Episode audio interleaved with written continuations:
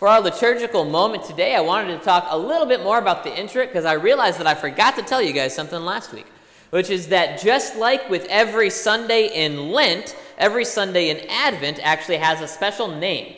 And so the special name today is Populus Zion, which is Latin um, for people of Zion, which, by the way, is the first line of the introit. It actually says uh, daughters of Zion, but in the Latin they switched that over. Uh, so, the first line of the introit, which is what we're going to be studying, is always the name of Advent and also um, is usually the name of Lent as well, if I remember correctly.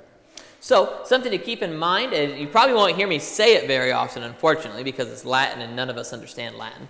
Um, but they do have names, and that name comes from the introit. And that just goes to show you that the introit is there to sort of tie the day together. It even gives the name to this day, which we would normally just call it the second Sunday in Advent, but Populus Zion is its technical name. So I wanted to add that in because I had forgotten to tell you last week.